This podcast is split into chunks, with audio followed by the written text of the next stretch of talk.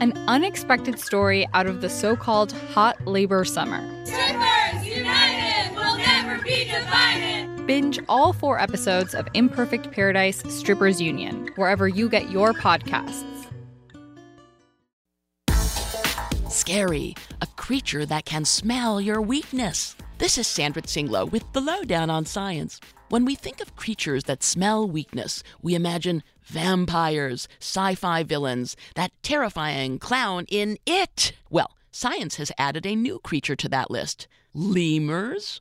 Rachel Harris from Duke University conducted a study to see how lemurs detect weakness. Scent secretions from over 20 lemurs were collected both before and after an injury. The chemicals in injured lemurs had more scent compounds compared to those in healthy lemurs. The researchers also rubbed the secretions on wooden rods and watched the critters react. Healthy lemurs acted especially aggressive towards the wooden rods covered in the scent of injured lemurs. The researchers believe lemurs use scent to detect their enemies' fighting skills. They think identifying weaker, injured rivals through smell can help lemurs climb their social ladder. This mysterious behavior seems fitting during the ultra competitive mating season among males. So, double feature the dancing lemurs in Madagascar, plus scent of a lemur. Hooah! Pass the popcorn.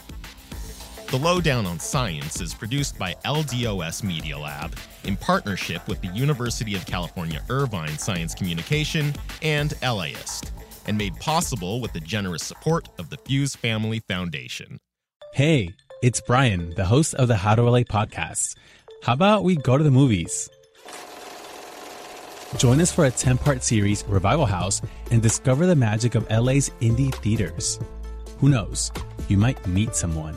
I know it sounds antithetical because you're just sitting passively, but in fact, you're connecting with everyone else around you. Subscribe to How to LA from LA Studios wherever you listen to podcasts.